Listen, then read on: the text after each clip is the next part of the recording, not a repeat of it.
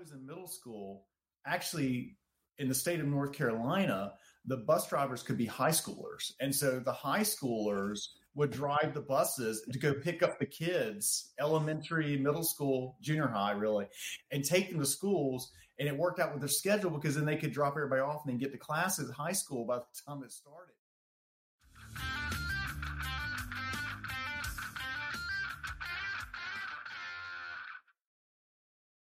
This is the big story. Thanks for listening. Well, New York City was a fun, quick trip.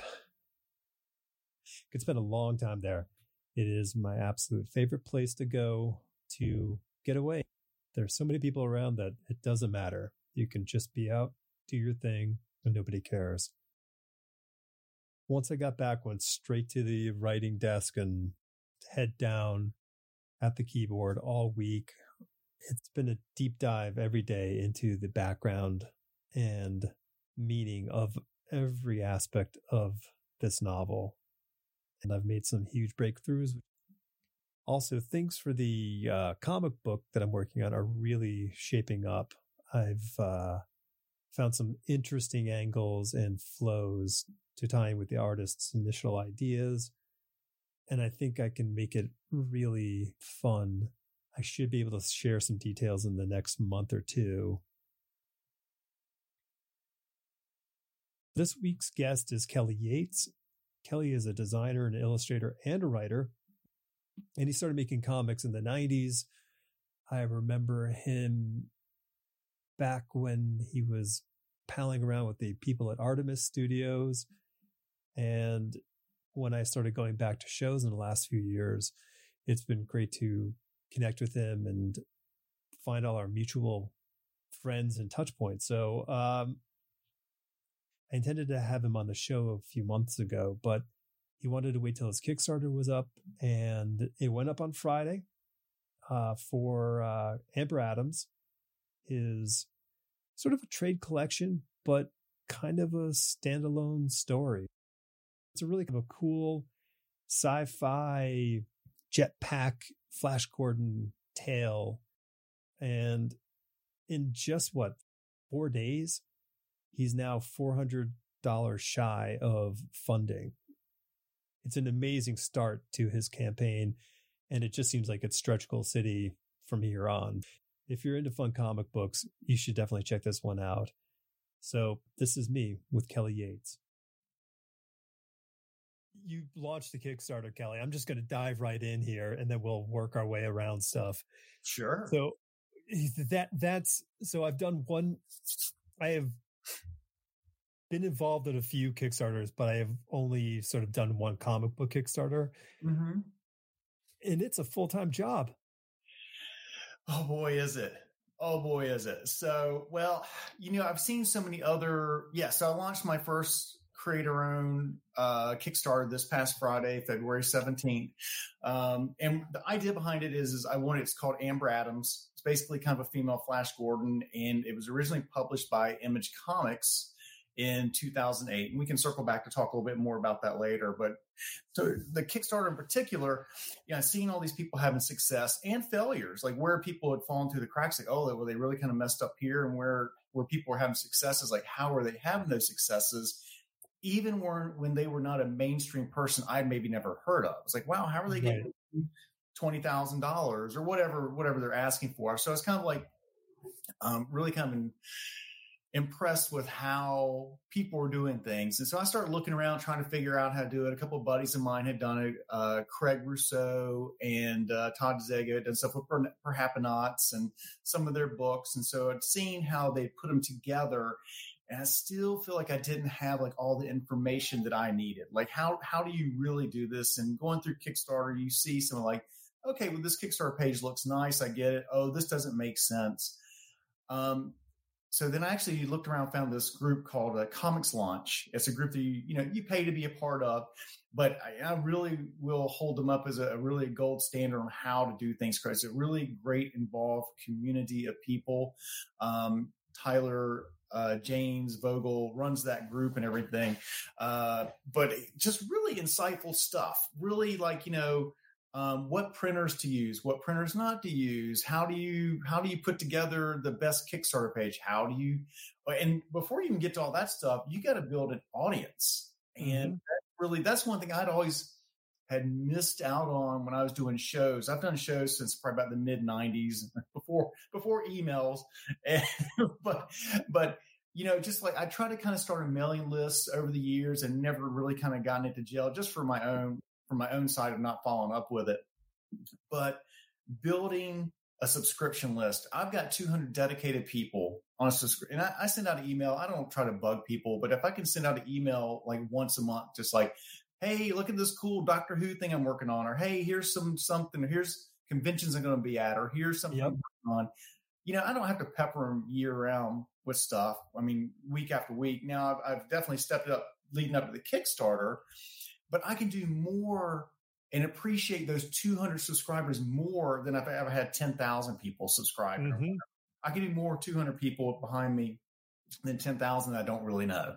Right. So building that subscribe, you call it a subscriber list, but it's a, it's a family, friends, and social network list. And, Yeah. And so they really taught me how to, and that really helped me. That helped kind of firm up kind of the foundation of your Kickstarter page. Yeah. So, uh, that that's really instrumental. But um, just you know, working through technical things with this group, they've been really informative about how to pull everything together. And at some point, you gotta you gotta spread your wings yourself and just like, okay, great ideas, but here's what I'm going to do. But Mhm. I mean, they helped me really build the foundation. Um, and so I just the I just had to figure out what I wanted to do. And Amber Atoms was again a book I originally done years ago that had never been collected into a trade paperback. Um, and I thought this would be a really good opportunity to kind of test the water with that Kickstarter. That's yeah. Well, it's, there's so many interesting things. The the list, you know, your supporters, that core audience is so important. Um, there is this.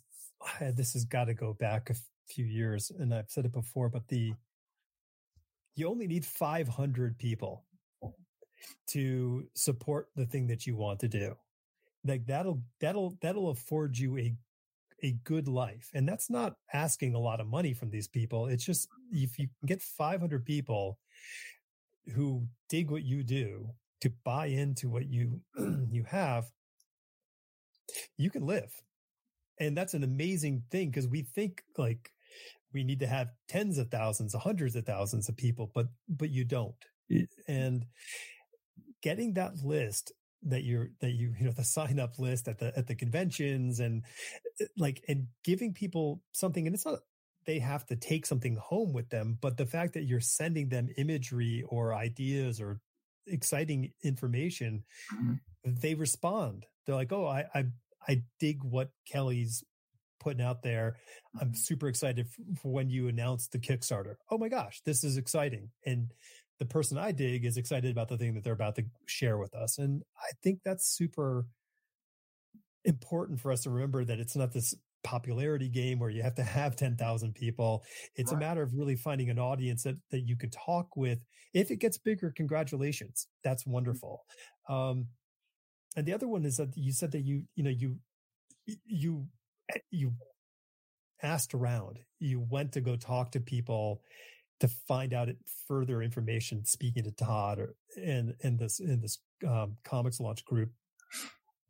Like when we did ours, we did it sort of half-assed in some ways, but we like we asked people like David Pepose, who's like super been super successful on Kickstarter Mhm. and now has got a great career writing for the majors, and a few other people who were like do insane numbers on Kickstarter. Like I, and these people are amazing resources and they've really figured out the marketing and sales aspect of running a Kickstarter, which is a unique sales platform. Mhm. It's nothing like that's existed before. And you really have to kind of crack that nut. Well, I sit there and think, you know, hindsight's always twenty twenty. But I think about when I was first launching my comics career. You know, there was only one way to do it. It was really either you either got picked up at Marvel or DC Image wasn't around at first. And, or if you did self publish, you had to go through Diamond. And man, that was a whole tricky another thing because, you know, you, you couldn't just put out 2000 copies. They had minimums. Like you had to put out 5,000 and, you know, color printing versus black and white printing and how much that was. And just, it was, it's crazy how much it's changed. So, I mean, definitely, I mean, this is such a great time. I'm glad I'm able to take advantage of it now within my lifetime. Mm-hmm. Uh, but I just think about how different it could have been 20 years ago and how it would have changed my my career probably to some degree. You know, I mean, um, yeah. But oh, go ahead. Oh no, I well, I, I'm just thinking like that's the very that's like I would say 90 plus percent of the reason why so many of our peer group didn't make their own comic books. Mm-hmm. The barrier to the barrier to entry was so high yeah. that it and it was so I mean, it felt like some sort of arcane wisdom you had to acquire just to be able to do something like make a comic book and not do the physical work of making the comic book because we got that part figured out. But then there's this whole other process. But now, right, it's well, but that was even part of the process that was figuring out because there was no way to know how to make comic books. Like what's okay, their size, what you do, you draw them up twice the size and then you shrink it down. And then there's bleed. Right. What are bleed? I mean, there was still this whole at that time, there's still the like the physical, how do you physically put this thing together? You know, is mm-hmm. now you go webtoon and put it online and people around the world can see it in the next six seconds. It's amazing. But, yeah. You know, we have seen so much as a society and a comic book. The creative comic book community has been amazing to see how much it's changed and morphed uh, over the years. But um, but you know, kind of jumping back to a little bit of the subscriber list that I have, though, I know not everybody's going to be able to get a book or support the Kickstarter. I get that, but what I ask people to do is, if you want to support me financially by getting my book or backing it, great, fantastic, thank you, thank you, thank you.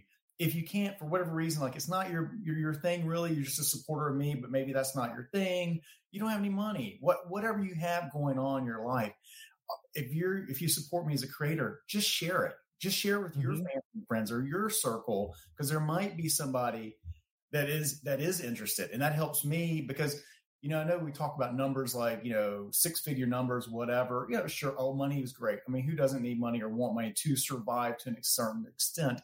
But I mean, just just having the ability to be creative and have an outlet for it I mean, you know, you want you, you still need to make some money to cover your creative costs. So mm, sure. yeah, I mean that little that little rule in life. Yeah, no, it, it is it's super important, but you know, and, and I you know, I sound like a broken record, but we are living in the greatest period of comic book production ever. And the variety of work being offered is just unparalleled. And mm. there's a market for it. People are really interested in something different, something new, something fun, something scary. Like mm-hmm. scary comics are back. Um, romance comics are back. Like this is the, the Western is back. Like this is great. You're, you're a thousand percent right. There's so many, you know, when I go into my local comic book store, I mean, I'm just amazed at the different variety. And that's almost a problem too. There's almost too much stuff in a, in a way, not like, I'm not complaining about there's too much stuff, no, right. there's, there's too much stuff that I can't consume at all. You know what I mean? I'm just like, oh my gosh, I can't even get to them. I mean, just, I would have a stack, you know, as high as the ceiling, uh, with the stuff I'd want to get. Mm-hmm. But yeah, no, it's a fantastic, there's so many different, um, so many different things available now. It's, it's great. It's great. I, mean, I still love my superheroes though. well, I yeah, no, of course, for sure. And I think we're it's so strange because you know we're living in this sort of this is this is this is it. Comic books, um, film and television are all so spread out now. Like no longer do we have you know big studios and three networks and two publishers.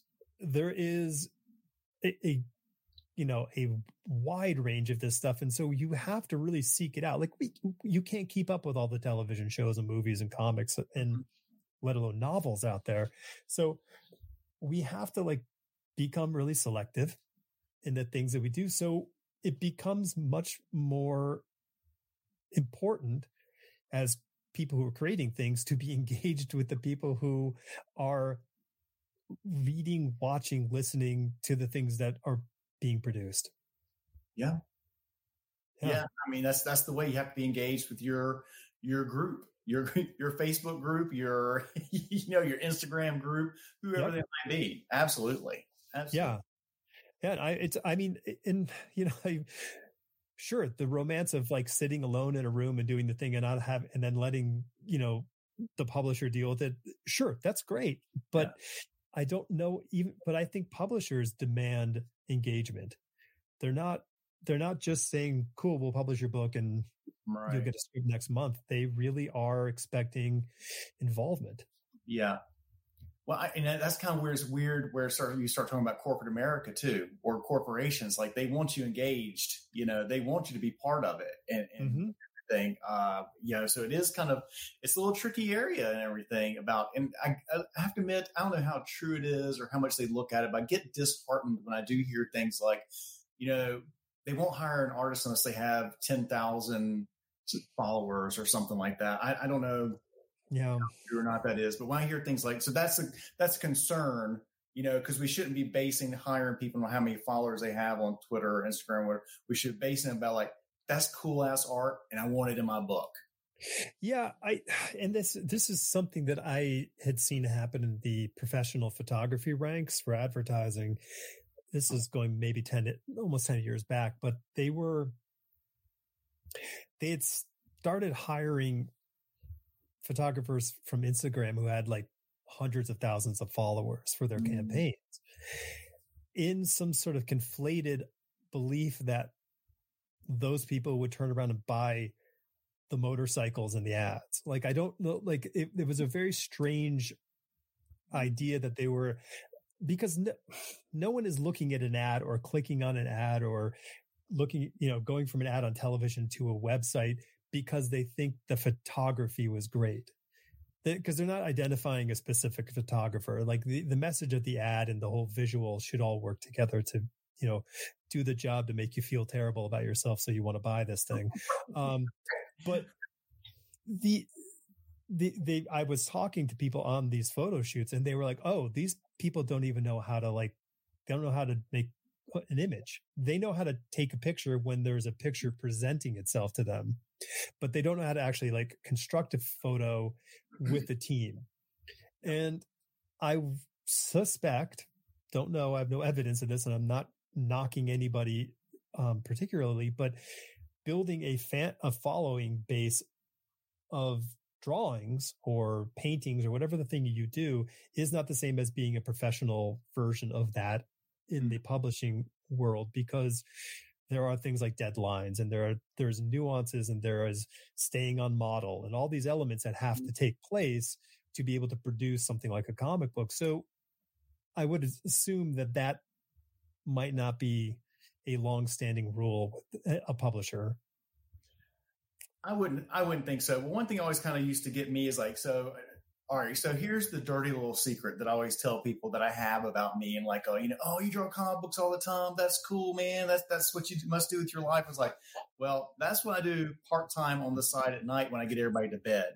Yeah. I actually have a full time job during the day. So I work, I work at a place called, it used to be VF, now it's Kontoor. So it's basically Wrangler and Lee Jeans. I'm a senior graphic designer with them. And so I, I work there. I, lo- I love working there. And that's because it, it, does engage me, but also provides me a way to provide for my family. Mortgage. Mm-hmm. Hey, I can take a vacation. Oh, benefits. Oh, you know, 401k, you know, would I love to do comics full time? Sure. Yeah, absolutely. But the reality is I have a family to support. So yeah. I've always kind of kept that going and then kept comic books on the side going because that's been my passion. And everybody, I don't hide that from everybody at work. I'm like, comic books are my passion. I just can't quite make it full time yet doing right. it. So there's that. But one thing you used to always get under my skin a little bit is is like not just this, but I worked at ad agencies and other places I worked too. Is like we would they would send something out to agencies in New York, like, oh, you know, well, this agency in New York, you know, they know how to do this, and like, uh, really, it's just people from like me from North Carolina or Iowa or Florida or California who moved yeah. to New York. Yep. And doesn't make them better. It just means that they live in New York and they can charge you 10 times the price.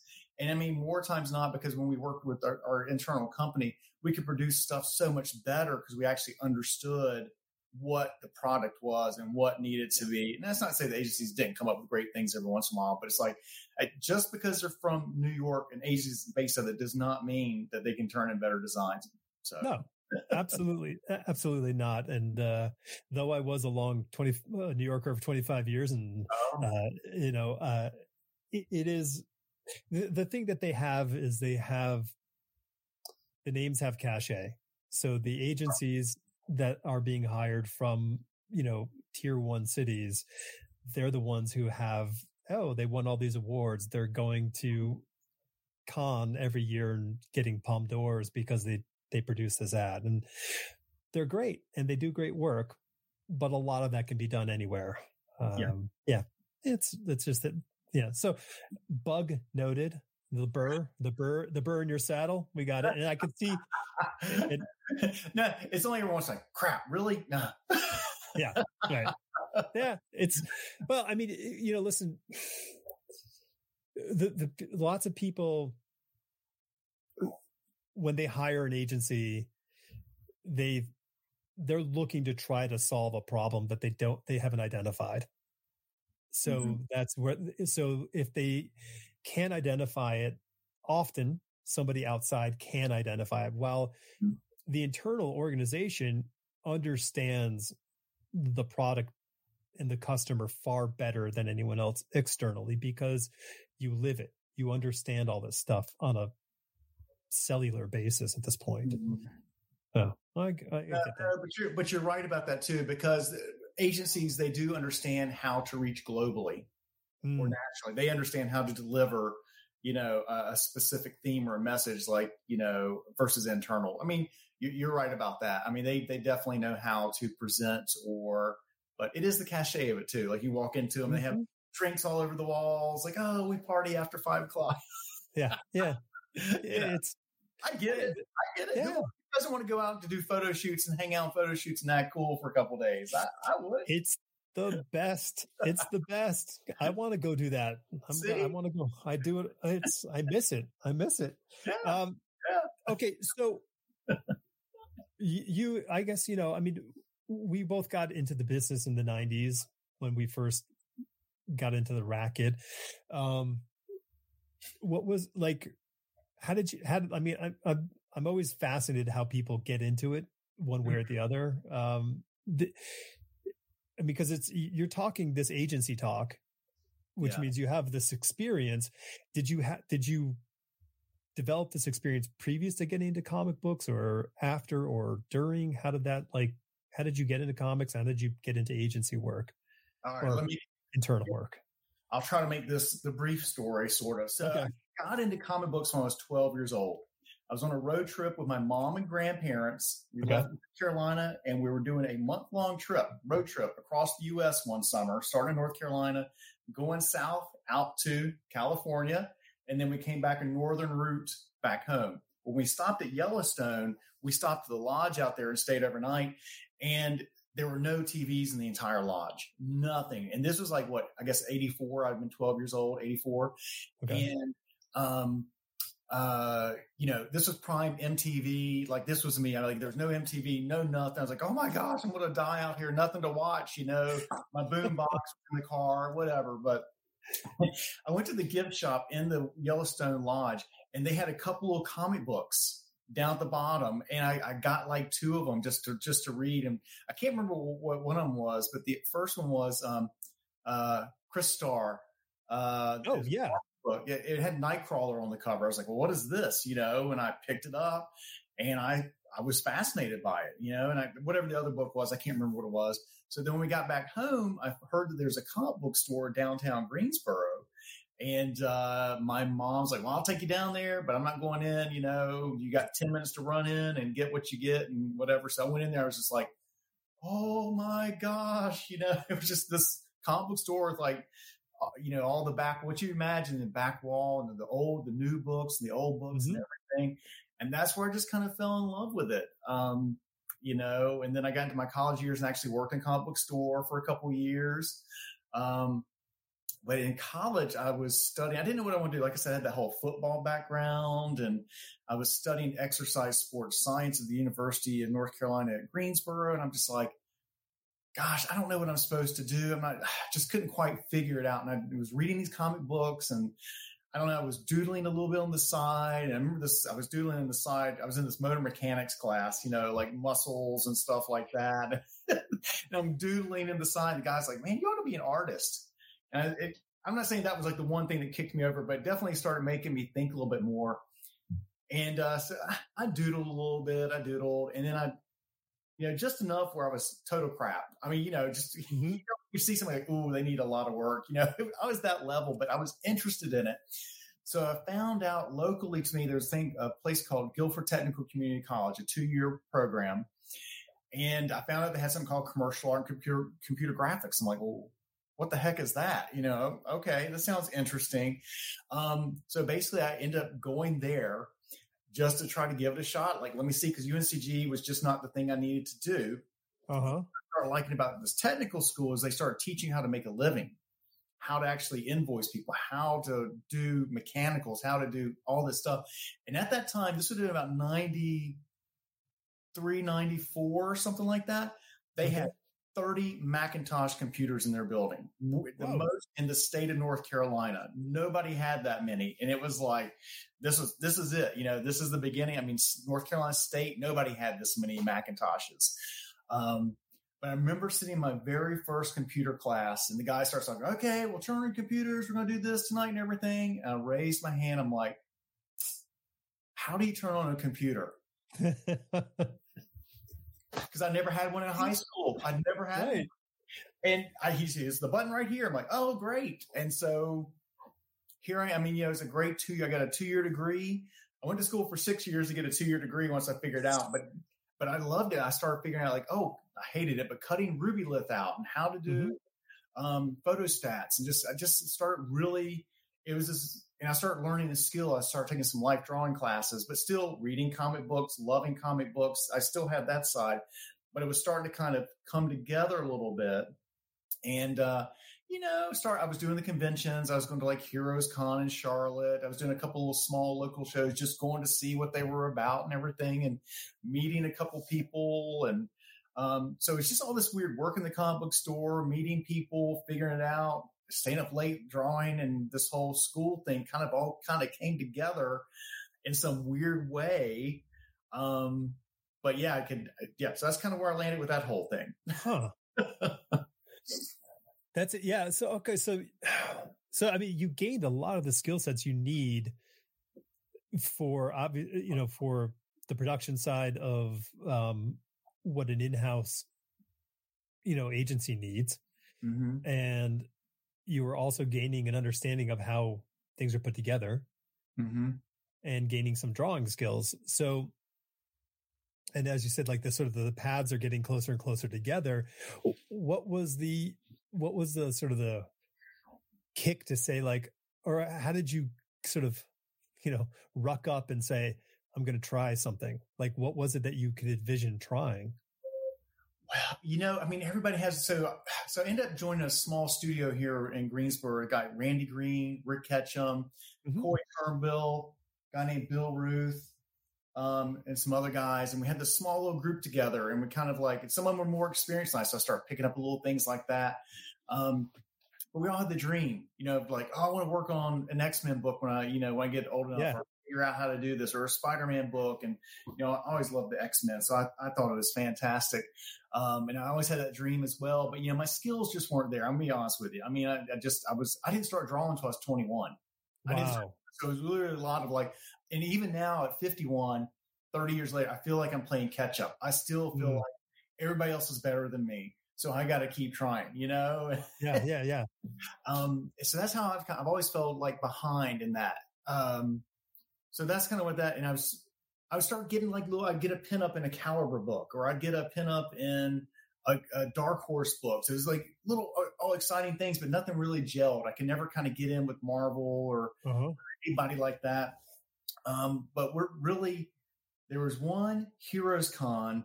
You know, it's kind of this working. I was working a graphic design job and kind of pursuing. So I dual track. I've always dual tracked my career. You know, mm-hmm. books and graphic design. And I was at Heroes Con. I'd met through at the time it was Mike Wieringo and all those guys down at Artamus Studios. Of, Hillsborough, yeah. North Carolina, right? So I got to go down there and meet them a couple times. Just in, general, you know Ch- Chuck Wojtkiewicz, Casey Jones was there, Scott Hampton, Rich Case. Oh my gosh, who else? I, you know, it's all Dave Johnson. I think was there for a while. I didn't meet him there, but you know what I mean. This this great, yeah. great group of creative guys and everything. Anyway, I was at the Heroes Con. I'll have to swing back and tell you Mike Wieringo story, another Mike Wieringo story.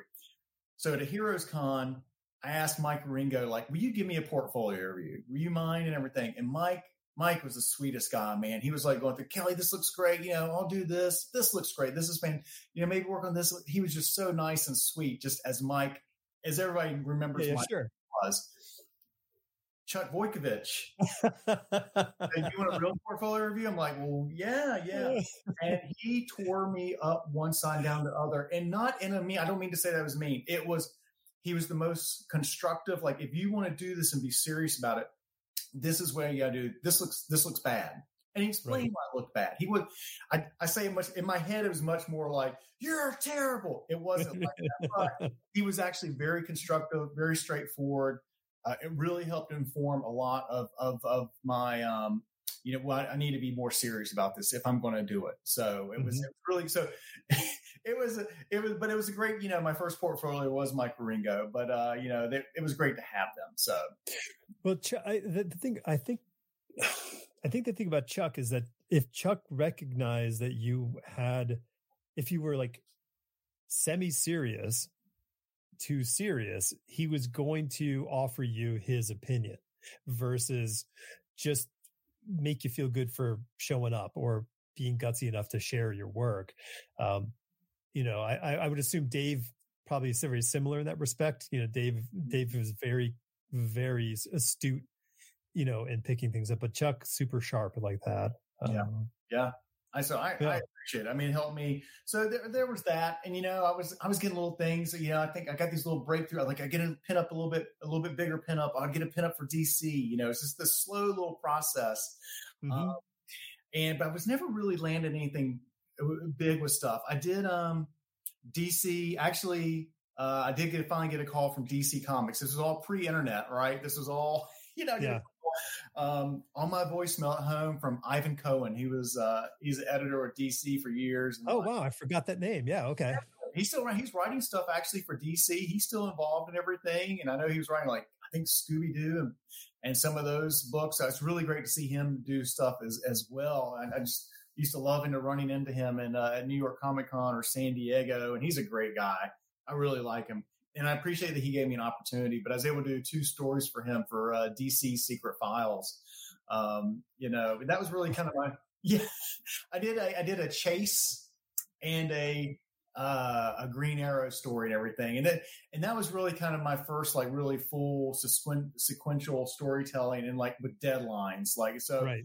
Not the best I could have done, but the best I could have done with the time that I had. So it was a really great, great experience um, to, to have that for sure. So, well, so I that so that's important. It's a really important to dig into that kind of stuff because these are the real heavy inflection points like when we get our chances our shots whatever the thing we want to call it yeah. and like and how do we how do we embrace it um how do we get through it and then how do we reflect on it because like those kinds of things because there's people who get the, the shot and they tighten up mm. and they, they they they have a hard time sometimes they don't even get through it you know and then there are the people who struggle to get through it or they pull all nighters because it's more than they could conceive of or whatever the thing is and then some people will reflect back on it as a terrible ordeal because it wasn't this magical experience that they anticipated. So, and I'm focusing on negative things. I mean, you could also just shine yourself off and say it was great and I was amazing. You know, um, no, I don't think I've ever. Anyway, go ahead. Yeah, no. Did you? So, I mean, when so like I mean, when the call comes and the you know the script gets I guess faxed to you or or mailed to you? Yeah, I think it was faxed. Oh my gosh. Yeah, yeah. I think I had a fax machine at the time. Yeah. Yeah. Yeah. I mean, I was just it was uh yeah, it was it was exhilarating. I mean, it was well, yeah. it's that whole that's that whole ball of everything, like exhilarating, nervous, anxiety, you know, but excitement. It was just this whole my opportunity, and you know, I, you know, I wouldn't say I hit it out of the park, but I think I did pretty good. Yeah. You know, the fact that they gave me a chance, you know, it, it, didn't catch. So I mean, that'll lead into some other stuff with how all this kind of developed. But um, but yeah, so I'd get these little things, but nothing in jail where I could like jump over and start working full time in comic books. Mm-hmm. That that's the trick, you know. Right. And people who do it full time, I'm amazed by. Good for them. I mean, Yeah. uh, great. It's it's hard. It really is hard. So, Super hard. Super Um, hard. but I think so. I think I'm. I can't remember. I think I got a couple of little little small assignments here and there every once in a while. Some tr- Wildstorm trading cards, or Mhm. you know what, whatever. You know, two hundred bucks here, hundred bucks there. You know, again, eh, not enough to make a living off of. not enough to piece it together. Um, I will actually jump back to that Mike Wieringo story, kind of pre pre internet, pre email. So I met Mike a couple times. He liked me and everything. He had had this uh, Street Street Fighter eight six page eight page Street Fighter assignment come in, and he didn't have time to finish it, but he wanted to collaborate with me. Oh wow. He wanted to collaborate. He goes, so he put a call into the guys at the studio looking for me, looking for me because he wanted to do the layouts and I would do the finished pencils on it Ah, and everything. And so whatever that nobody can touch on me. Again, I didn't have a cell, no cell phone, no pager, no nothing.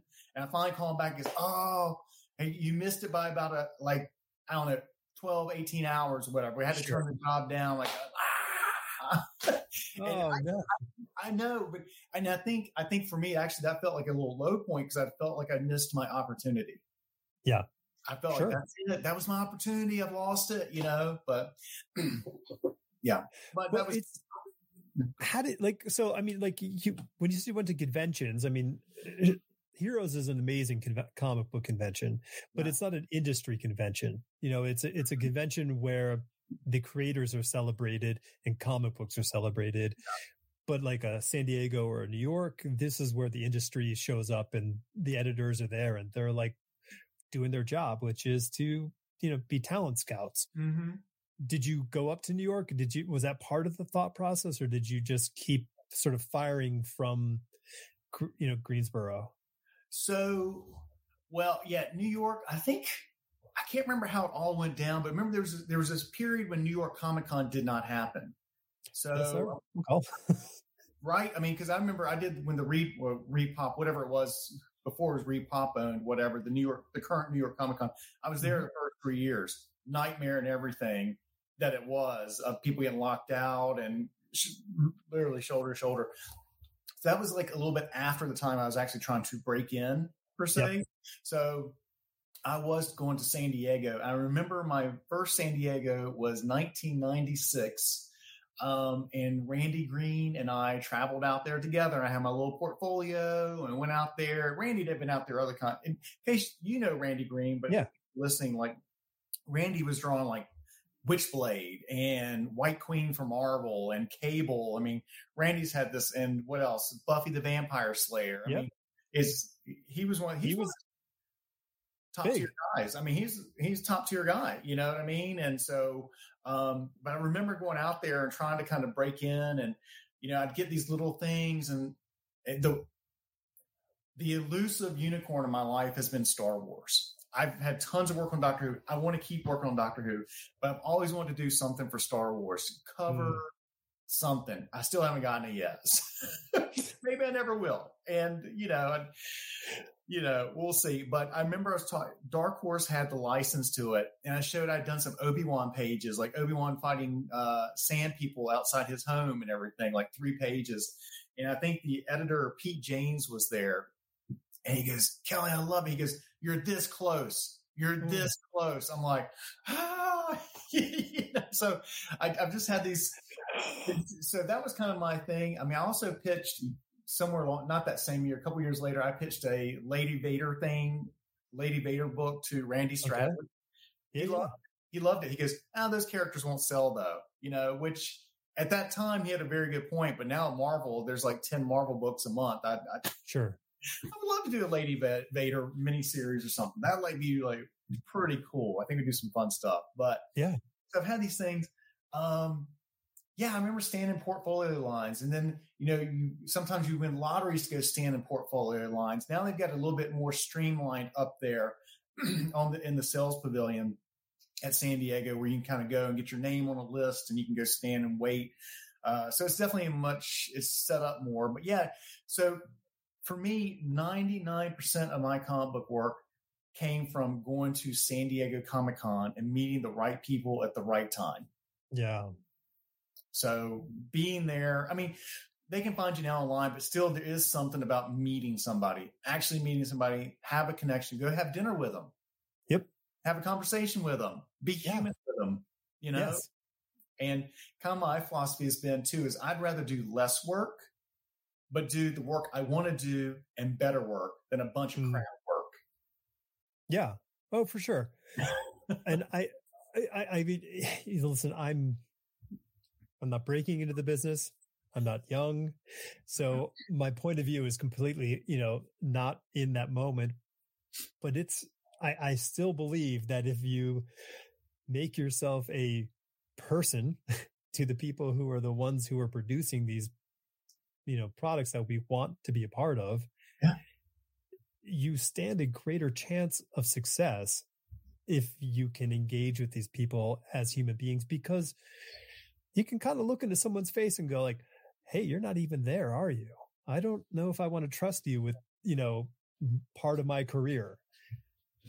And um that's it's super it's super important to be engaging and to be present and to be a part of something because i mean most everyone is a fan of comic books who is in comic books Right. so Yeah. that part we got that part all checked everyone's on board with that one I still go Yeah. like every Wednesday or Thursday to get my books. I love it. Yeah, yeah. It, it's yeah. I I'm I've. It, it's funny when I when I left the business as my full time thing to do, and I went into design. It was weird that the the hobby of going to the comic book store kind of disappeared for me, and Mhm. it's I I've such a hard time being regular in going to the shop. And it, so it's a, it's a tough it's a tough thing but when i go it's usually a devastating blow to my bank account because i'm like ah. oh i gotta this looks good and that looks good and i come home but and i'm also like one of those readers who I read something and then i get rid of it because i don't keep Sure. it. I go okay that was great and then i walk back i've i've just walked back in the shop and I just plop it on the counter. I go that was great thanks. So that, you know, you should go to the library. Library. all right kelly go this this moving forward i'm going to go to the library i, I appreciate i appreciate your your social just- ethics I, you know, I, I love actually going, I go to the library all the time as well. And I love seeing comic books, graphic novels all over the library. Stuff I've never seen. I'm like, oh, wow. I, I would have never seen that in the shop or never picked it up. I just love now this love for that, the, the medium there in the libraries. It's amazing. Well, you know, we were, we were saying how, how the variety of stuff being produced. I mean, this is this is a time when we are actually able to read more literary works in the comic book form than ever before. Yeah. So I, it's kind of it's kind of cool. So yeah, you know, libraries and educators are embracing the you know the medium. Mm-hmm. So, yeah, I mean, uh, you know, my, my, you know, I struggled too, man. My the '90s were a struggle for me for you know with the comic book thing. It was it was always a lot of like, you know, near misses or false starts. You know, you're like, okay, cool, we're up and running, and then it's like, oh, this isn't happening. And you go, oh, what? Like you had something, and then it just disappears. Yeah. Um, Yeah. That seems to happen a lot in our industry though. oh yeah, I just, I mean, you go you go through the back bins of uh, look at things like, oh my gosh, I forgot about this book. Oh, I forgot about these creators. I forgot about what whatever. You know what I mean? It's just unfortunate that it's super tough. yeah it, it it's super tough and you know there's a lot of lessons that took me a long time to to catch on to like i mm-hmm. didn't realize they were lessons until many years later and it's these things where you can carve your own path if Mhm. you pay attention and you do the hard work to do that so you can you can write your own comic book You Mhm. you don't have to walk around hoping that someone else will say, "Hey, would you draw this thing for me?" Yeah. Um, you know, or a publisher. You you can you can go to a publisher and say, "Hey, here's my idea. I want to draw this." By the way, and they go, "Ooh, it's a good idea. Okay, you can draw this." But they're never going to do that just out of the blue. No, no, you do have to have a little bit of name recognition to some degree, or you, you, the proof in your talent. You know, when you open your portfolio or, or whatever. But then again, Kickstarter. I, I don't know. Maybe that's maybe that's the route to go. Um, I don't think it's the be all end all, but I definitely think it's a, a piece of the future and the dynamics of distribution for sure. Yeah. But you know, to kind of jump on what you're saying, like so for me, continuing the theme of San Diego and getting work and, and everything. Um, you know, I, I was having getting frustrated because I wasn't breaking in. You know, I wanted to break in. I was like, you know, I was doing sample pages all the time for, you know, Buffy and this and that and Superboy. Well, I was doing sample pages all the time and getting close with this and close to that. And, um, you know, I was actually just sidetracking. I was actually supposed to be one of the original pencilers on Firefly. Oh wow! name Firefly, and it was just called Cowgirls in Space. Was how it was kind of described. I had to do a couple pinups based off cowgirls in space and Okay, you know, type of thing. And then I got close with Buffy, and I was actually supposed to take over on Fray number seven and eight over for Karl Moline because I think there were some weird things with the scheduling with him and Joss, and you know, some weird things going on. I think uh, they were trying to get me to take over seven and eight. And uh, Joss had spoken up and said, "No, I want to stick with Karl." So I'm glad he did. I mean, a little bit of a point, like, ah, you know, missed it, but again, missed opportunity. But it was the right thing to do. So you know, Hmm. not upset or anything like that, but that that's really cool. But I was getting so frustrated because of these near misses, or I wasn't getting a call from Marvel or DC anymore. I was like, you know, I kind of want to do my own thing. You know, so Image Comics was kind of, you know, where you know with the whole history of Image Comics and uh huh. Kind of interested in like I said, well, maybe I can do this. Maybe I can write and draw my own thing and figure this out. And you know, I, I started kind of messing around with this thing and um, kind of came. I've always liked Star Wars, Flash Gordon, all those things. And you know, I saw some pictures of girls with jetpacks, and I was like, so this whole kind of thing started coming together. It wasn't called Amber Atoms at the time, but just started kind of coming up. Was like, I, I think I can do this. I think I could come up with this idea. Um, so I really started working it out, doing layouts and writing the stuff. And I, I spent a lot of time on the story, just making sure I had a good story at the end of the day. Um, so I started kind of pulling all that together, started kind of pitching around. I actually, tr- actually, I tried to get, I'd actually made a pitch to writers at first. Um, I put this thing together like a, a book and I went to Mark Waid and asked him to help write, but he, Brian K. Vaughan, uh, I feel like there was somebody else I went to, I can't remember off the top of my head because I didn't have the confidence as a writer and everything. Mhm. But at that point, it's like, I got to write it myself because, you know, so that's kind of where this all kind of started to come together and everything. And I started pitching it to uh, a couple people, Dark Horse, Image Comics. I was talking with Jim Valentino. I think there's a little change over the time. Then Eric Steve, uh, Eric Stephenson had taken over, um, and we had some tweaks and changes, but they were they liked it and they were very interested in it. And they actually put a full page ad and previews for it when they finally said, Okay. "Oh, "We're going to do this." I'm like, "Oh my gosh!" You know, contracts are signed. I got my own book coming out through Image. Yeah. You know, you're excited like daunting as crap. You know, I'd never put out a book. Right. daunting. That's I mean, you know, that's me always. Uh, anyway, but that was kind of where I got, and so there was a lot of energy. Where I got sidetracked was is that was solicited in December of 2008 to come out in February 2009. It did not Okay. to come out at a more worse time in No. history. Yeah. Or COVID, because the the the Great Recession was beginning. Yeah. We were shedding 250,000 jobs a week. I mean, the economy we were shedding. I mean, and they were. Yeah, me too. I I- lost job twi- I lost two jobs in 2008. Yeah, I lost I lost my job on my birthday in 2008, Oh my gosh. and it was great to sit there in the room with the HR people and have them not even realize that it was my birthday that they were asking, you know, and um, yeah, and then they had, they called me and I went to go sit in the exact my exact same seat and desk. I think three or four months later because the person who they had sitting there like had a meltdown and ran out the door. Oh my gosh. Yeah. Yeah. I could see that. I could see things like that. Oh man. Yeah. It was, it was a tough time. I mean, So- we were- Yeah. They sorry. so they no no so they so the solicitation was pulled. No, no, no. It so when I was talking with um with Eric Stephenson at the time, I think they were estimating that there's kind of I want to say somewhere around eighteen thousand copies is what they were thinking, which is really good for an independent book. Yeah. Even their image at the time, they were like, we're thinking around eighteen thousand, and um, you know, and then again, recession hit. I mean, Spider Man's, if I remember correctly, the time Spider Man orders were even dropping from like a million down to two hundred fifty thousand copies. Like shops Wow. could not. We, you know, where where are we going with this? You know, the economy's going to crash. So I think my orders came in around six thousand, something like that, and everything. So no, it came. It got. It came out. I got four issues out, and I was going to go. I had an issue five done, um, but the image decided not to. Was again that whole diamond thing, like the threshold. It was getting a little too low for the threshold. Um, so I was. I was definitely. That was my shot. I took my shot. Mhm. yeah, I tried. I tried, and uh, you know, I did it. I absolutely did it. You know, but then again, I got laid off. So my comic book kind of failed. I got laid off twice in 2008, both of my job, two jobs.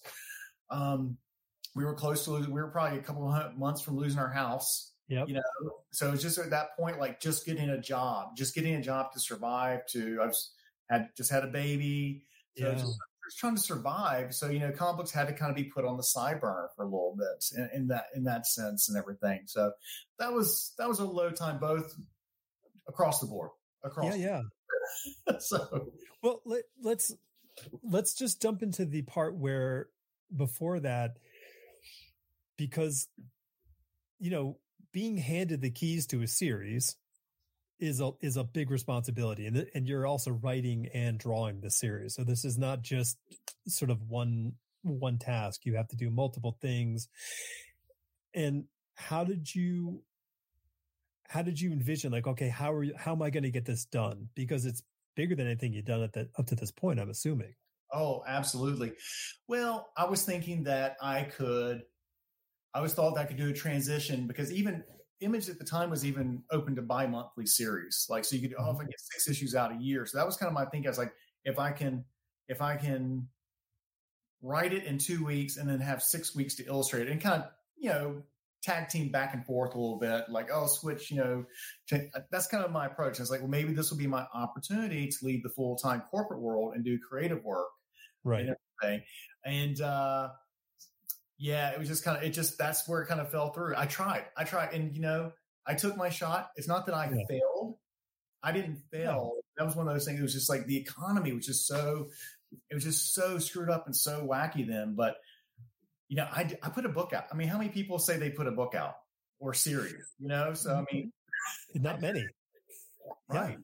that no, not many and and rarely do they you know write it and draw it themselves rarely is it done with a you know what top three publisher? Like i mean it, it is not i mean these are these are all sort of significant elements. Um what was like like what did you learn in your process in those five issues that you sort of took away of like you know hey i need to do x y and z differently in the future or i like what i have uh, i did here Well, I always thought the Amber Atoms needed a little bit more of a chance. That's why I'm doing the Kickstarter actually, is to kind of get a trade paperback because it was never collected into a trade paperback.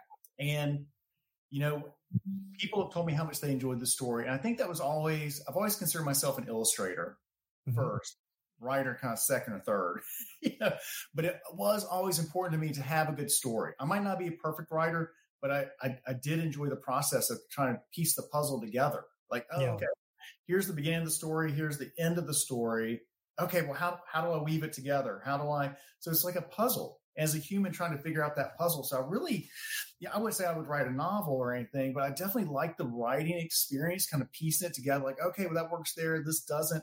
So I think I grew a lot as that, and you know, it, it again, it gave me enough confidence to feel like I could pitch a Lady Death Vader to uh, later Lady Vader series to Dark Horse or things like that. I don't think I want to be a full time writer. Like I would, if Marvel said, "Hey, we want you to write a ongoing Star Wars book," I'm like, nah. You know, I I would I love the idea of that, but let's let's call time out because that's not, you know.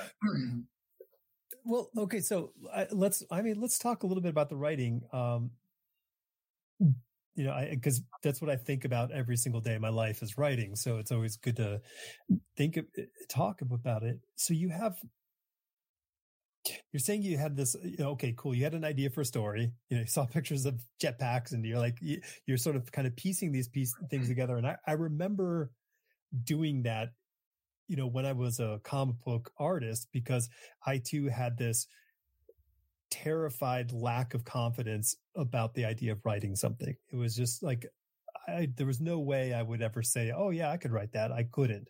Mm-hmm. Um, but it's it's an interesting way that artists typically build stories they they find they find a visual or they do a drawing and this drawing sort of inspires something within them and then they start kind of building a visual and potentially word based kind of gallery in their uh, in their sketchbooks and they start kind of putting these pieces together and and connecting a story sort of loosely within this framework like what were you drawing upon for your benchmarks for writing, having not really done it, I guess, except for making sample pages? Um, well, so I think me again is just figuring out the beginning and the end really was figuring mm-hmm. out where, where, what story, how did the story end? Like right. I actually try to kind of figure out because that way that helped, that gave me my North Star. Mm-hmm. That gave me the way to weave the story like it. And right or wrong, it's like this is the direction I need to go in. Maybe that limits me, you know, versus going off on a tangent or whatever. But I felt like it helped me weave scenes together. Um, and just to jump ahead a little bit, I've done another creator-owned book that I'm probably about two thirds of the way through. But at this point, I'm writing it. I've already written the whole thing. It's all mm-hmm. written. Like, you know, just it was because I want the stories to be. I don't want you know, I know comic books are cheap, cheap entertainment, but I do want them to, I want to be a good story. Right. I want people to enter, be entertained with what I'm telling or whatever I'm trying to get a, you know, just entertain them, get a point across, whatever. So the beginning and the end points are important, and then just figuring out how they weave together. That's that's yeah. the important thing. So for me. Well, I, that's and it's not un, it's not uncommon the idea the the idea of having the end of the story, having your having your finale at least uh, not not completely fleshed out, but knowing where you want to go is super important. And because you can, you know, you can weave and meander, but the thing is that weaving and meandering makes it very, it, it requires a lot more editing to be mm. able to, oh, wow, I just wrote 14 comic books worth of story here, but I only get six issues. So now you have to figure out how to sort of tighten that back into something that you can work.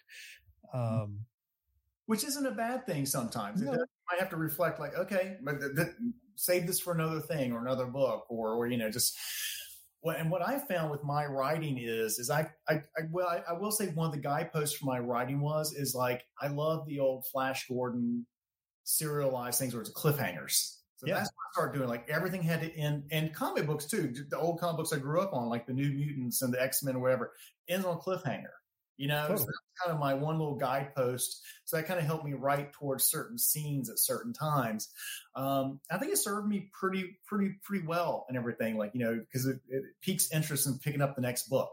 So, yeah, and I think I think that that comic books are so very similar to those serialized pieces. You know, they they're they're they're not too long, and they do have that sort of cliffhanger aspect you're, you're talking about. Like you really do want to hook the person, and you know, and they're built with cliffhangers because the page turn is kind of can be designed as a mini cliffhanger to keep yeah. that that level of speed going if you want them to go fast if you don't want them to go fast you can slow them down um you know in layout or in in word yeah. Huh. But it's funny. I found that my writing style is fast.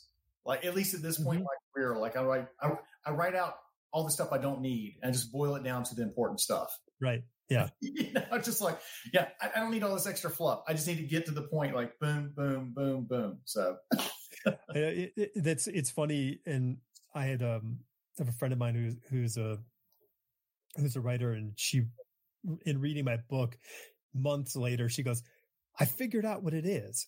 You write novels like comic books. Like there's this sort of like visual aspect of the way you write, but the way you move the story along is very similar to how at least she envisions a comic book, you know, being being written. So I'm like, oh well, that makes sense, you know, yeah. with with my background and you know, I've, I've, ingested more comic books than I've ingested probably anything else.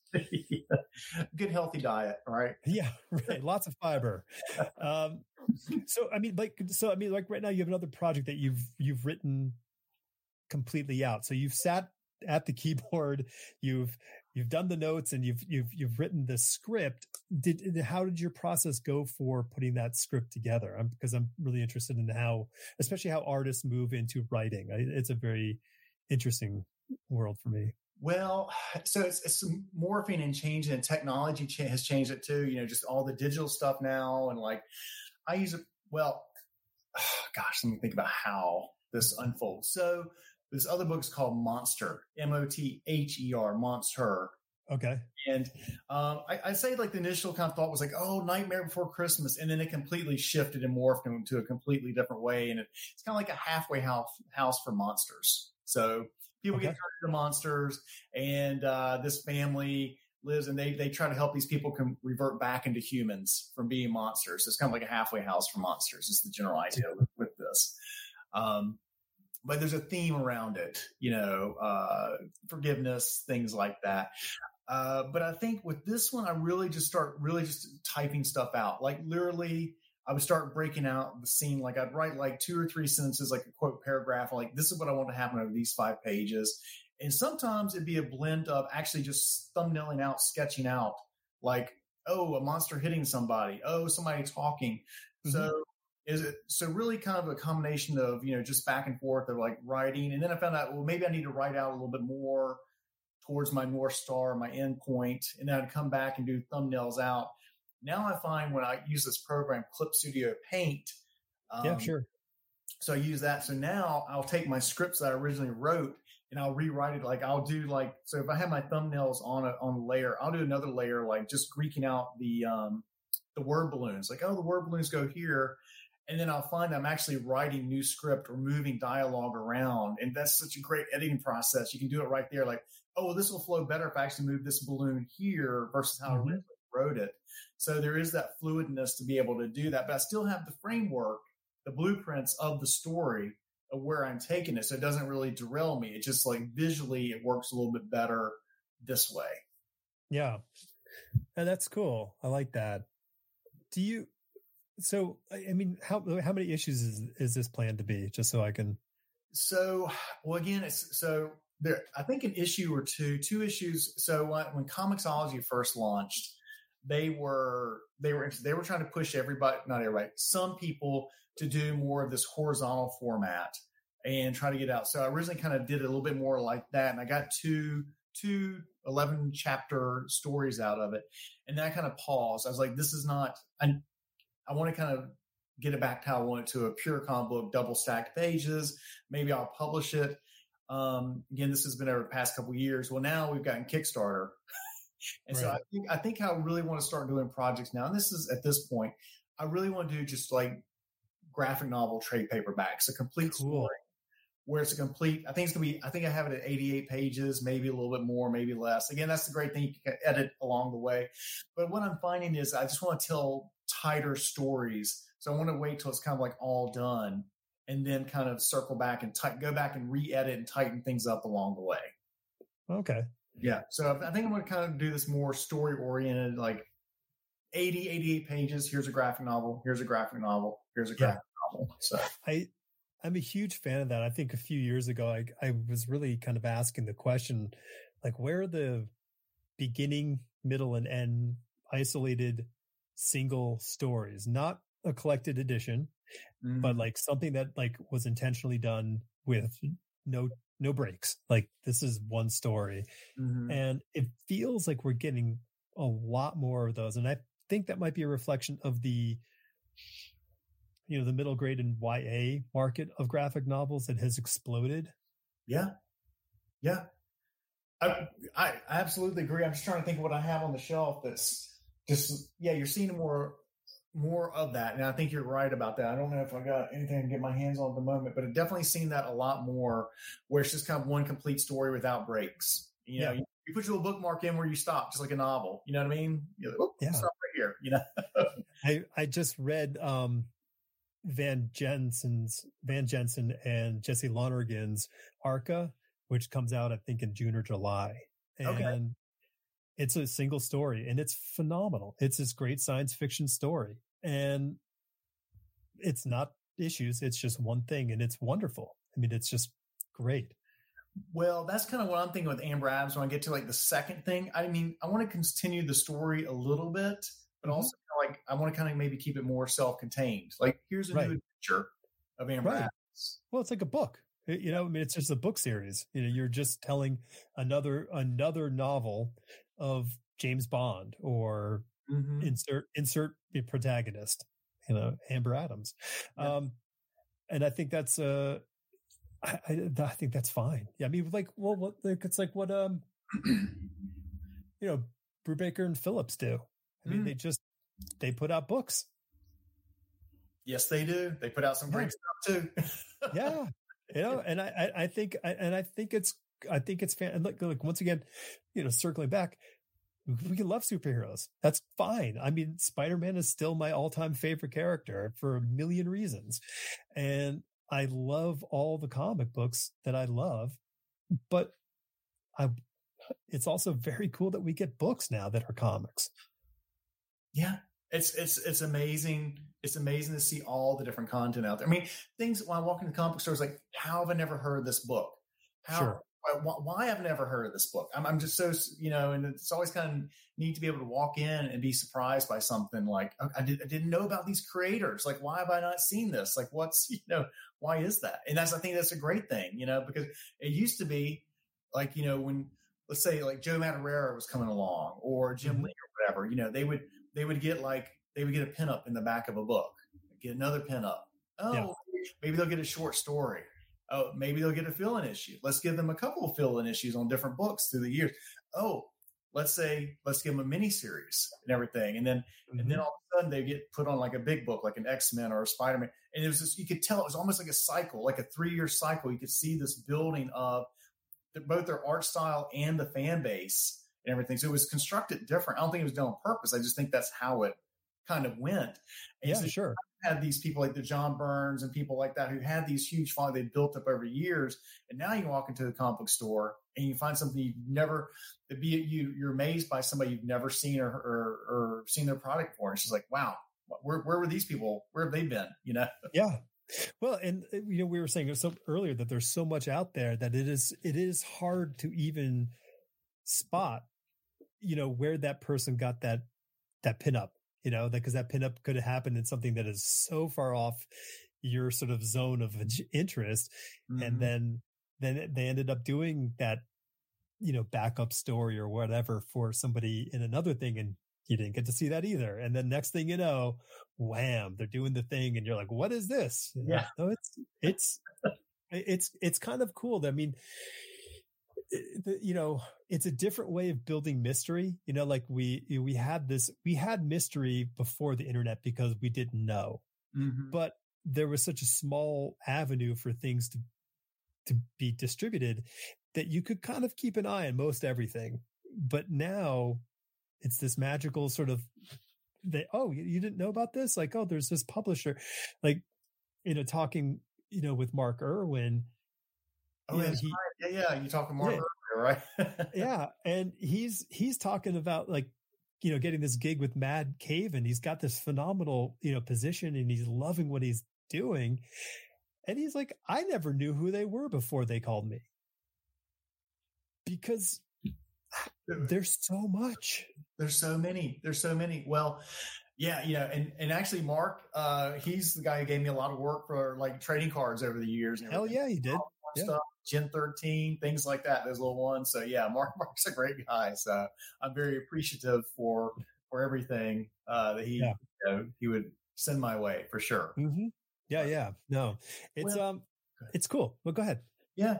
Well, you know, what, what just kind of uh, talking about like different publishers, publishers and all this. So, you know, I found some of my favorite artists uh, internationally and everything, and uh, it's really opened me up to some of the other international books that we've never had access to um, before. Because there's a one of my favorite artists is a guy named uh, Olivier Vatine, French artist. Oh, yeah. And uh, so, so I've known Olivier since like 1999. I had so what had happened is I was flipping through, I think it was like Fan Magazine or something at the time, whatever Fan Overstreet, whichever one it was. You know, they used to do the magazine, the previews and new books Yeah. coming out. And I saw, I knew again, I was a big Star Wars guy. I was getting all the Dark Horse stuff, and this, and I'd read actually, I'd read the Heir to the Empire trilogy stuff by Timothy Zahn. So I read the novels. Uh, and Dark Horse was doing an adaptation, and they had a preview in Fan Magazine of his this artwork. And I was like, and, I, I've seen, you know, I loved Art Adams, Mark Schultz, Al Williamson, you know, the list goes on. All those guys loved them. But I saw Olivier stuff. I was like, I really love this stuff. I was like, oh my gosh, what, where's this guy been? Like, who? So I started asking like the Artamus guys, like Rich Case and Ringo. I'm like, who is this guy? Whatever. Like, oh yeah, like he's a French artist, we think. And yeah, I'd go to the comic book store and like, you know, I think he'd done like they'd reprinted Dark Horse had reprinted like a short story from was it Cheval Noir book that they had or whatever. Like, Oh my God. yeah, right. He done this. This is all pre-internet. This is all pre-internet, right? You know, so I'm like trying to like, I'm going like, oh, okay, I found this story, and like you had to talk to you had to talk to people to figure out things, and like, oh, he might have done Aquablue too. I'm like, well, what's Aquablue? I've never heard of it. Again, I can't go to the internet to search, you know. right. And uh, so I'm trying to piece this together. I really like this guy's stuff. Well, then like the I, I think around the time the book actually came out, I just and I fell in love with the guy's stuff. I'm just like, I whatever it was, I just love love his artwork. Um, so and finally, I again because of my connections at Dark Horse, trying to get into the books. I was like, if I send this guy, if I write a fan letter to this guy, will you guys send it to him? Like, will you, do you mind doing that? And they're like, yeah, write a fan letter. We'll send it to him. I'm like, all right, great. You know, this is like 98, 99. Yeah. I'm living in Detroit at the time. And I come like, I don't know, about, I want to say like eight, nine months had gone by from when I sent the letter. And I come home from work and there's this box on my front step from France. I'm like, hell, who don't, who don't know from France? Like, what is this? And Olivier had sent me this box of like all these albums and all these prints and all this stuff. And I'm like, oh my gosh. I mean, I just, wow. I just love it. It's like all this stuff and everything. And this was all about the time, like, so I think I'd written him a letter or two back. And right about this time, technology, so emails started coming through and everything. Sure. So he sent me his email address and we just kind of had been pen pals back and forth. And I would send him some things, just little things here and there. And we just kind of built this relationship. And actually, he asked me to work with him on a French book. Hmm. So I did like an eight page French story for um, Carmen and Travis with him. Like he did the layouts and I did all the pencils and inks and colors and everything. Wow. So, but yeah, and we went to France and my wife and I stayed with him and his family for a little bit. And, uh, you know, um, so yeah, so we've been friends like since 99. Like whenever he came to New York, I'd take him around New York City and everything. He actually did a variant cover for my Amber Atoms Kickstarter. Um, That's right. Look at you tying it back in. yeah. So I've known Olivier for all these years, and I've just I've loved his artwork, and I love seeing the success of what he's done over the years. You know, and just kind of so yeah, wherever conventions we'll we'll hang out, and uh, yeah, just such, such a great guy. Love his artwork. Um, Yeah, he was he was at he was at Heroes this year, right? It was last year. he was not. He was not. I don't think he's done he has not done Heroes. He's done like New York Comic Con. New York. He was up for an Eisner at San Diego pre-COVID for Niourk. So Okay. Dark Horse that he wrote and illustrated. He adapted and, and, illustrated it. Um, so, but yeah, I, I think he should have won, but that's just me. You might be biased, right? I, maybe a little bit, but A little bit. Yeah. No, he's he is he's totally amazing. Um but yeah, I mean I guess I, I mean that is sort of you know, but now there are not saying there's a ton of him, but our access to the breadth of these artists out there is kind of unlimited. well, I think he helped expose me to the whole European market of comics I never knew about. Like I'm, I'm Sure. stuff. I'm like, you know, like Fred Blanchard and Claire Wendling and Didier Mm-hmm. And I'm like, all these amazing artists that are incredible. And it's like, how have I never seen this? How, why have we not seen this? And you're She- right. You know, now we have She's the best. Claire Wendling is the best, man. I, I, I, I, I will push her, her books onto anybody who shows an inkling of interest, like artistically in that a- avenue. I'm like, oh, you got to get those books. Yeah, yeah, yeah. She's she's great and everything. So yeah, I got to meet her at uh, Thought Bubble in Leeds. I don't know about five years ago or something. So yeah, Sweet. fantastic. Yeah, Yeah. I'm a big fan. I'm a big fan of the French illustrators. What can I say?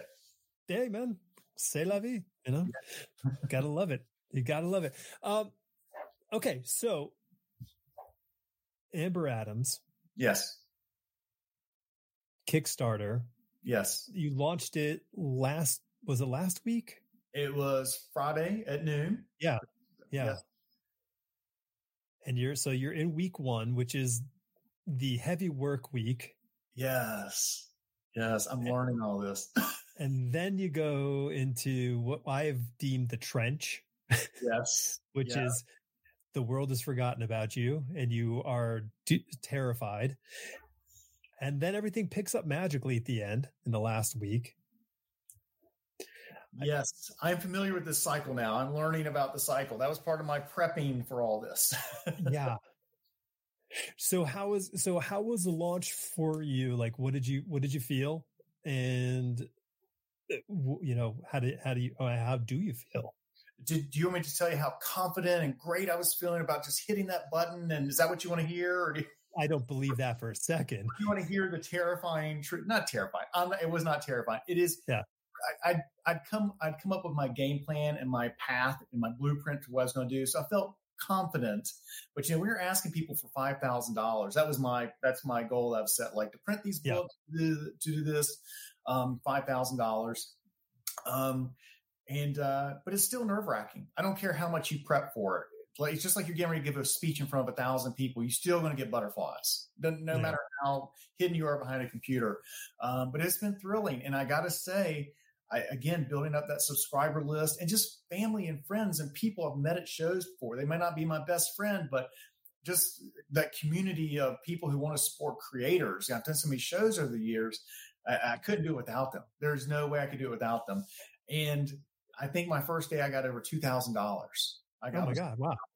and I'm sitting here and it, it kept going up, kept going up, and then it went up over Saturday. Sunday it hit a little bit of a level out and everything. Mhm. So I posted actually we're sitting Monday morning, February 20th. I posted my videos.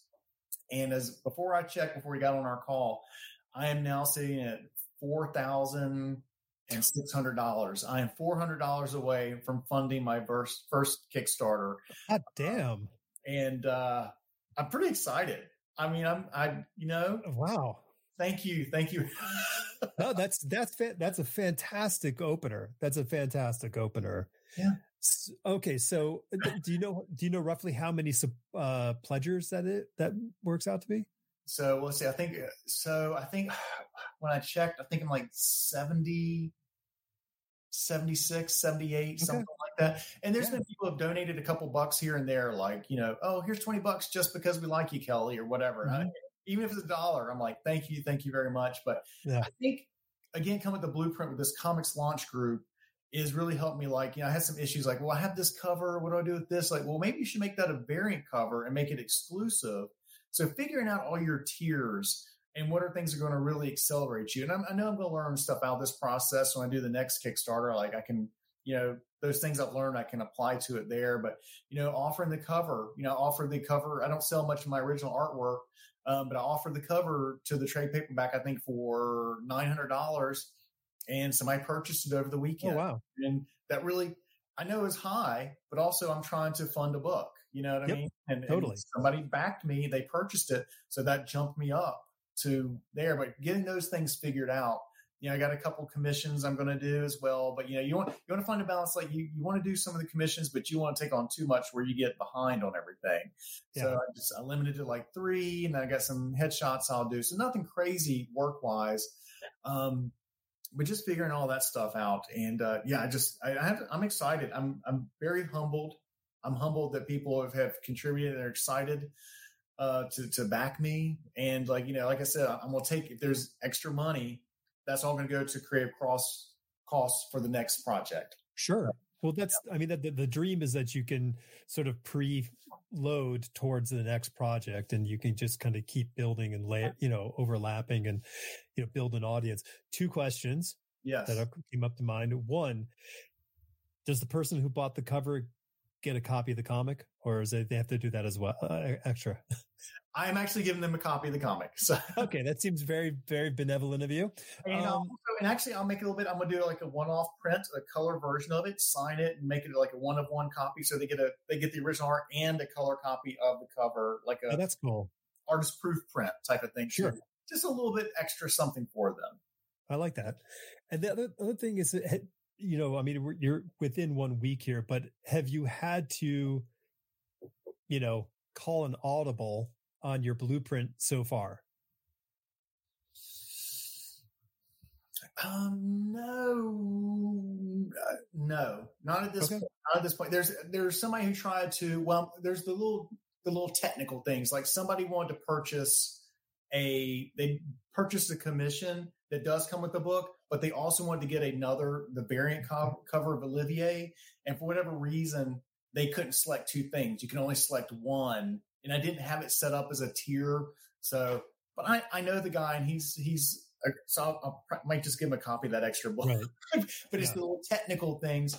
Um, I, and like I said, I really try to kind of keep this thing small. I try not to go crazy with super things. Like I did offer a shirt if you want to get an Amber Atoms shirt and everything, but I really mm-hmm. try to keep it small in a way that I could, because it's just me at this point. Like next time, oh, maybe I'll use a, uh, you know, because I'm going to do all the fulfillment my own this first time, okay. just so I can understand it and everything. Maybe next time I'll use somebody different depending on how it goes. Um, but yeah, so just kind of learning as I go. I'm I'm a big fan of BackerKit, mm-hmm. which is which is seems to be very helpful when it comes to collecting the information from the people, you know, from your your what are they called again? Don't not donors, they're they're uh, pledgers. There you go. Yeah, yeah. Um, yeah. So yeah, so BackerKit seems to be a great way to collect that information. And I believe they can also sort of fill flesh out their order. Like if they've changed their mind and they want to add a couple more issues or whatever, they can do that in BackerKit, mm-hmm. I think. Yeah, Backers Kit really seems like a great way to go. Again, with this first, like I, you know, I didn't think I'd be sitting here almost funded right. three days, right? You know what I mean? Yeah. I mean I'm, uh, I'm, just flabbergasted. So, you know, um, and like I said, I did enough research where I feel like I can handle.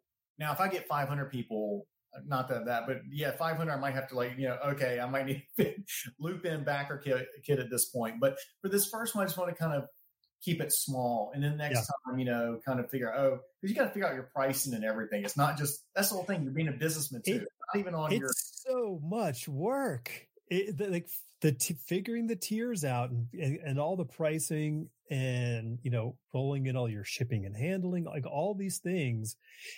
It's, it, it's a, it's a lot of work. It really is. It really is.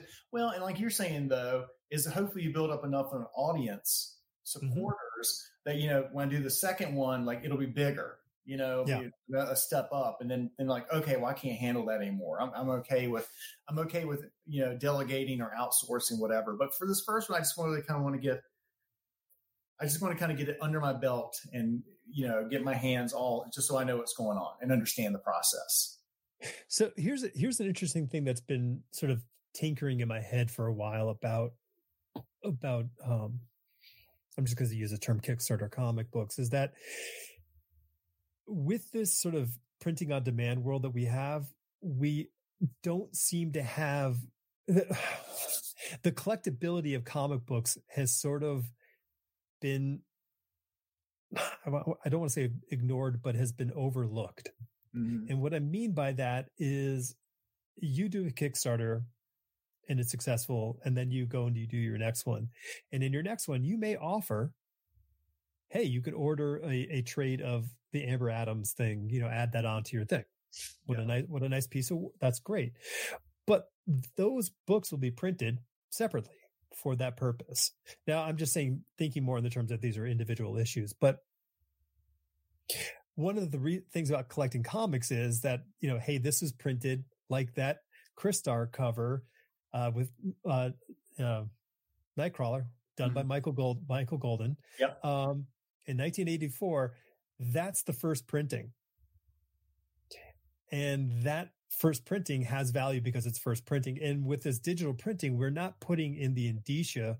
It seems first printing, second printing, third printing, whatever. Um, I, it would be nice if we would start as a community to in, incorporate that in there so the collecting market can know what they're purchasing.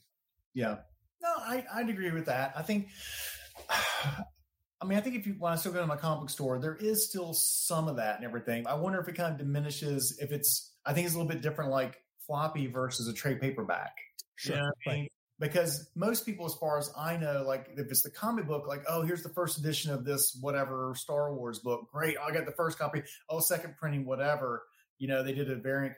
But to me, like trade paperbacks and stuff, you know, like Walking Dead, you didn't care. Most people didn't care they had, you know, the 18th printing of Walking Dead. They just want the sure. Walking Dead to read it. You know, I mean, they didn't care. Maybe there is that first printing. Maybe there's a like, ooh, I got a first printing Walking Dead, but I don't really see it sectioned out like that. Like you're saying, like the collectability market. So I don't.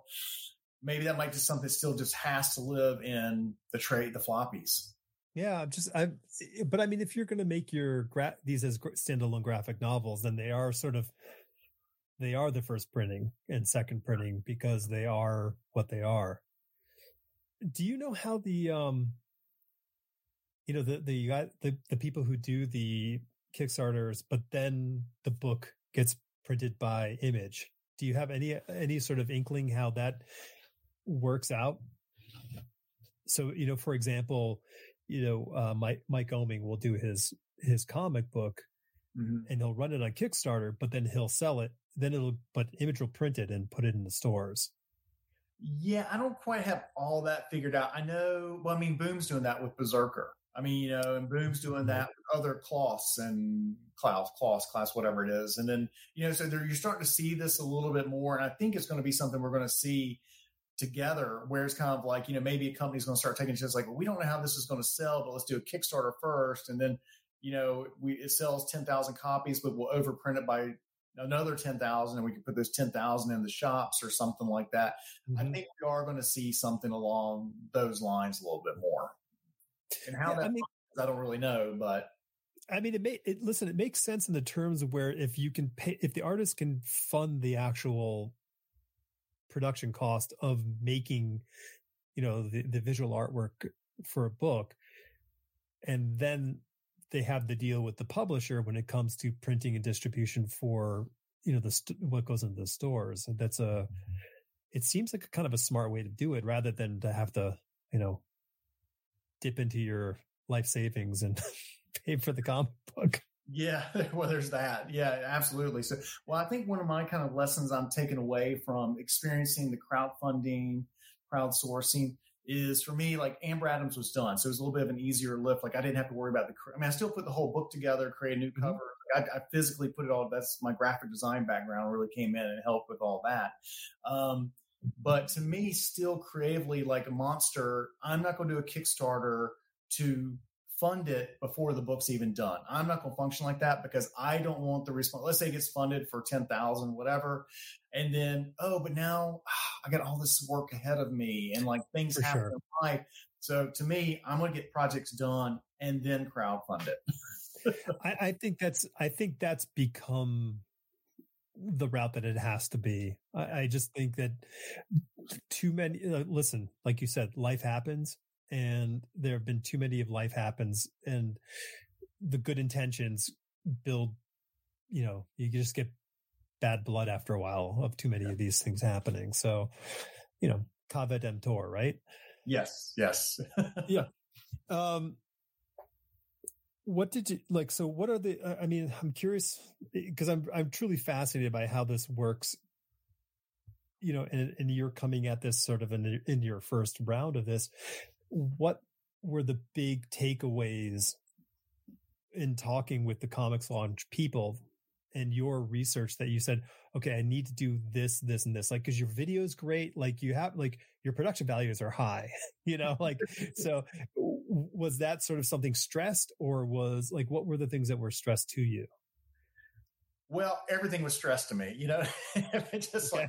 like, so, well, so what I had to do is I had to, as one, my boss likes to say, how to eat a well, one bite at a time. You sure. know, really, I just really had to come up with my game plan.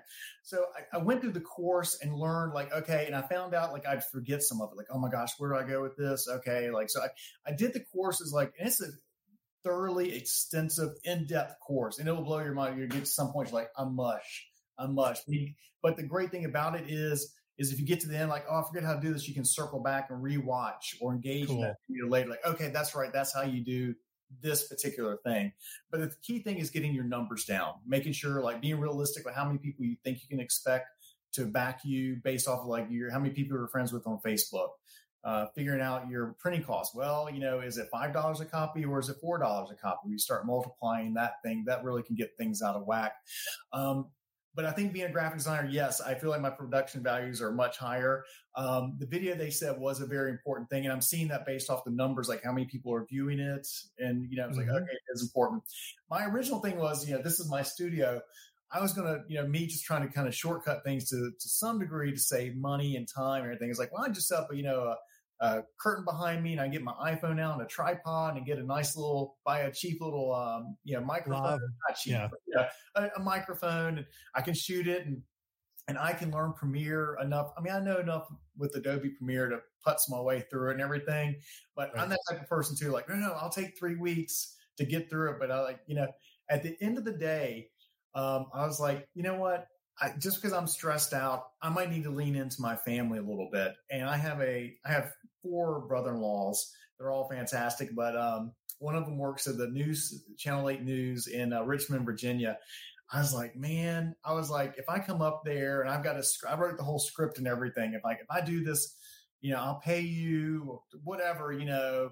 Just can you help me pull this thing together? And he goes like, he's absolutely I'll help you. Here's what we're going to do. That you're going to come up on a Saturday. We're going to hang out. You bring your script. We're gonna and I gave him like the I really storyboarded my script out. Like I said, the comic zooms in. I won't like spacey, airy music. So I gave him the framework work. So I didn't just like dump it on him because that's right. responsible. Like I gave him the framework. I was like, I won't, but I leaned on him where I knew he was an expert in. But here's the type of music I want.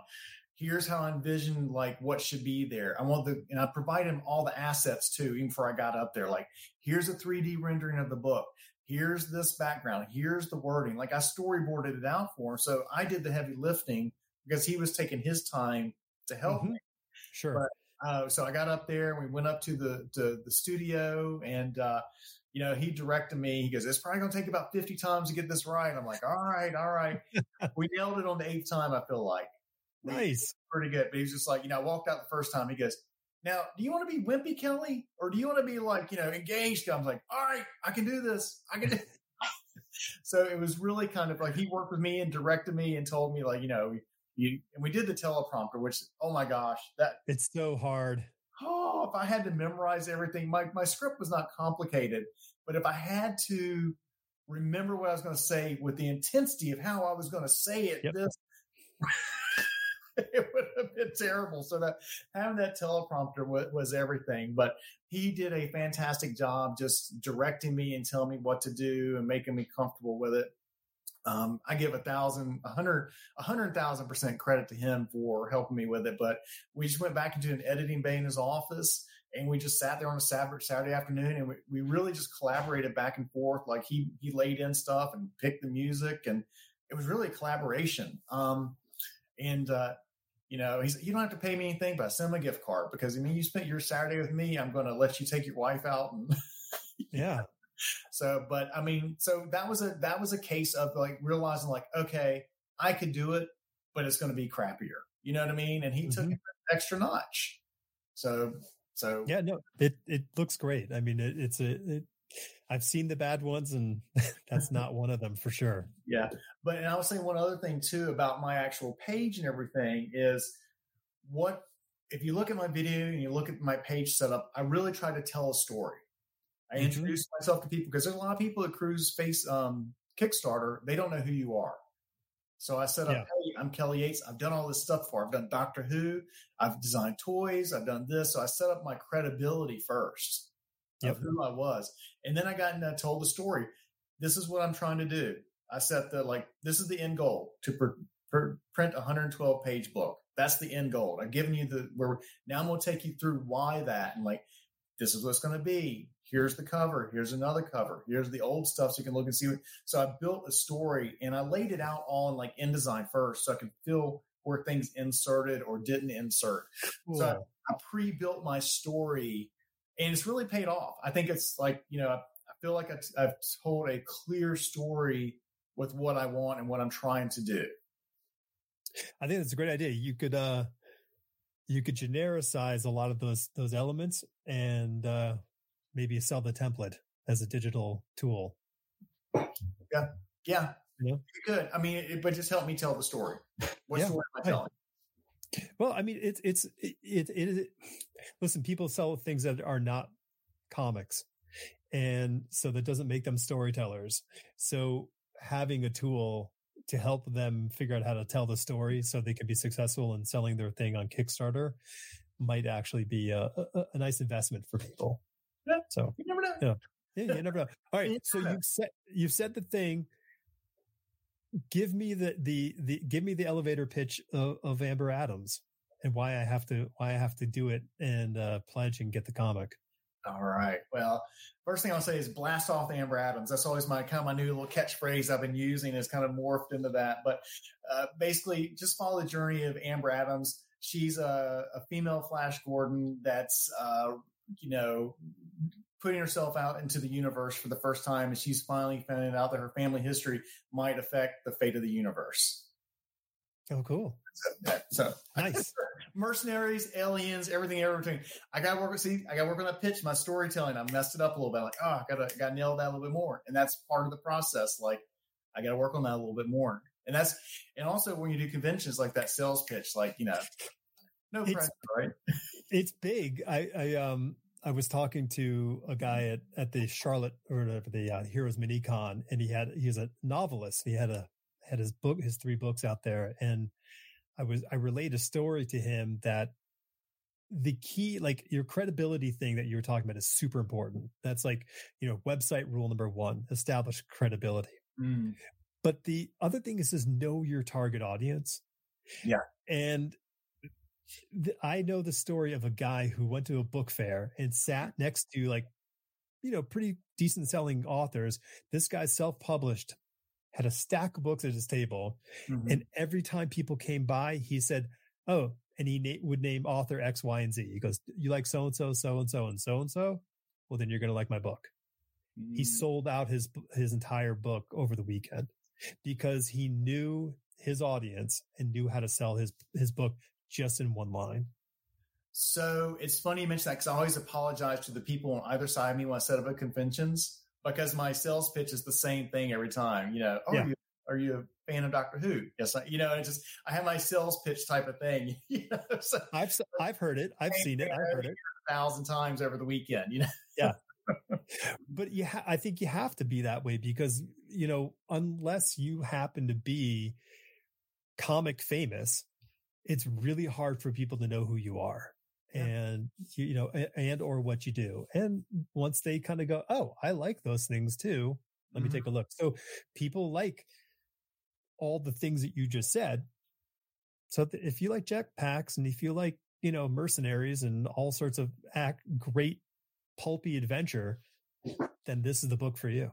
This is it. You're strong Yeah. female leads. Yeah, yeah. You gotta gotta work on it. So and I'm actually heading to Pensacon in Pensacola, Florida this weekend. So I got I got to knock the rust off. It's my first show of the year, so I got to you know get ready, sell my Nice. stuff and my Amber Atoms stuff. so, And you're you're going to be in this uh, South Carolina Comic Convention as well, right? In was that April? uh, yes, uh, um, April 17th, 18th. I can't remember. I yeah, yeah, yeah. I Yeah. love I love South Carolina Comic Con. Yeah, it's good. they're yeah. It's well, it's funny. It's a really interesting show because I was invited. Uh, Robert Young invited me for the first year that they had it. excuse me, and I went down there, and Greenville, South Carolina is an interesting place because you know you have your BMW plant, a lot of wealthy kind of families, and you got to kind of got your South Carolina country folk and everything. So it's an interesting blend of people dynamics mm-hmm. for sure. Um, it might part of my family's from South Carolina, so I'm not picking on them or anything. I'm just saying that's you know, how, how, it is. Uh, but when I did the first show, um, you could tell people didn't know how to engage. Like the fan base didn't understand how conventions worked.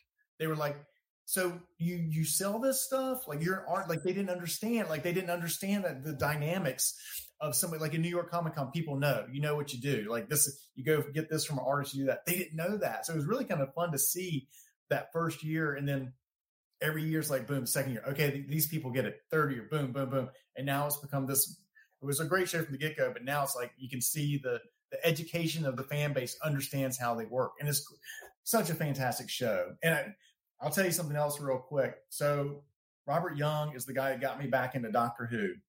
And I, I got all I can do is thank him for it because you know I was doing some Doctor Who stuff for years with IDW, and IDW had lost the license to um, to Titan and everything. Mm-hmm. And I didn't know anybody at Titan. You know, I'd had no end with them at all or anything. And a couple years had gone by. I was like, well, I guess I'm never working on Doctor Who again. I guess that's it. And uh, you know, Robert, you know, they had free comic book day and they were putting Doctor Who books out for the free comic book day. And Robert wanted me to do a cover for him. I was like, you know, I was like, great, okay, yeah, let's do it. And everything goes, and he says, well, send me some sample stuff you've done. And he was trying to submit it to Titan. And for whatever reason, it wasn't going through, wasn't attaching, whatever. And he was trying to explain to them, like, yeah, I want to hire this guy, Kelly Yates, do a cover. Like, oh, we know who Kelly is. He's great. Yeah, he's hired. Yeah, go ahead and go ahead and use him. And it was like, oh, and then from that point, it just kind of just exploded. I've had this great run with Titan over the years, and it's just fantastic. So oh, that's great. Yeah, he was the one that kind of got me back in with Doctor Who for sure. Um, cool. Well, then I'll see you in South Carolina in April. That'll be fun. I will put all this stuff up in the description, so they'll have links to the Kickstarter and and your website and uh, you know your social media and all that stuff. Everyone can find you, chase you around. Um, there, all that kind of stuff. This is exciting, man. Thank you for having me on. I mean, it's always it's always great to talk comic books and you know, yeah. It's almost like being in the shop a little bit, like telling stories and like, oh, you know. I'm super fortunate to have conversations with some just really inspired creators. And it makes me want to be better at any craft that I undertake. So I, uh, I say I thank you. Oh man, anything I can do to inspire anybody, you know, you inspire me, I inspire you, inspire others. It's it's that's how it should be, right? I totally agree. I totally agree. Um, all right, cool. So thanks, man. I appreciate it, and um, we will talk soon. I guess in like a month and a half. Yeah. And if you're if you've made it this far, go click on the link to the Kickstarter. Thank you for having me on.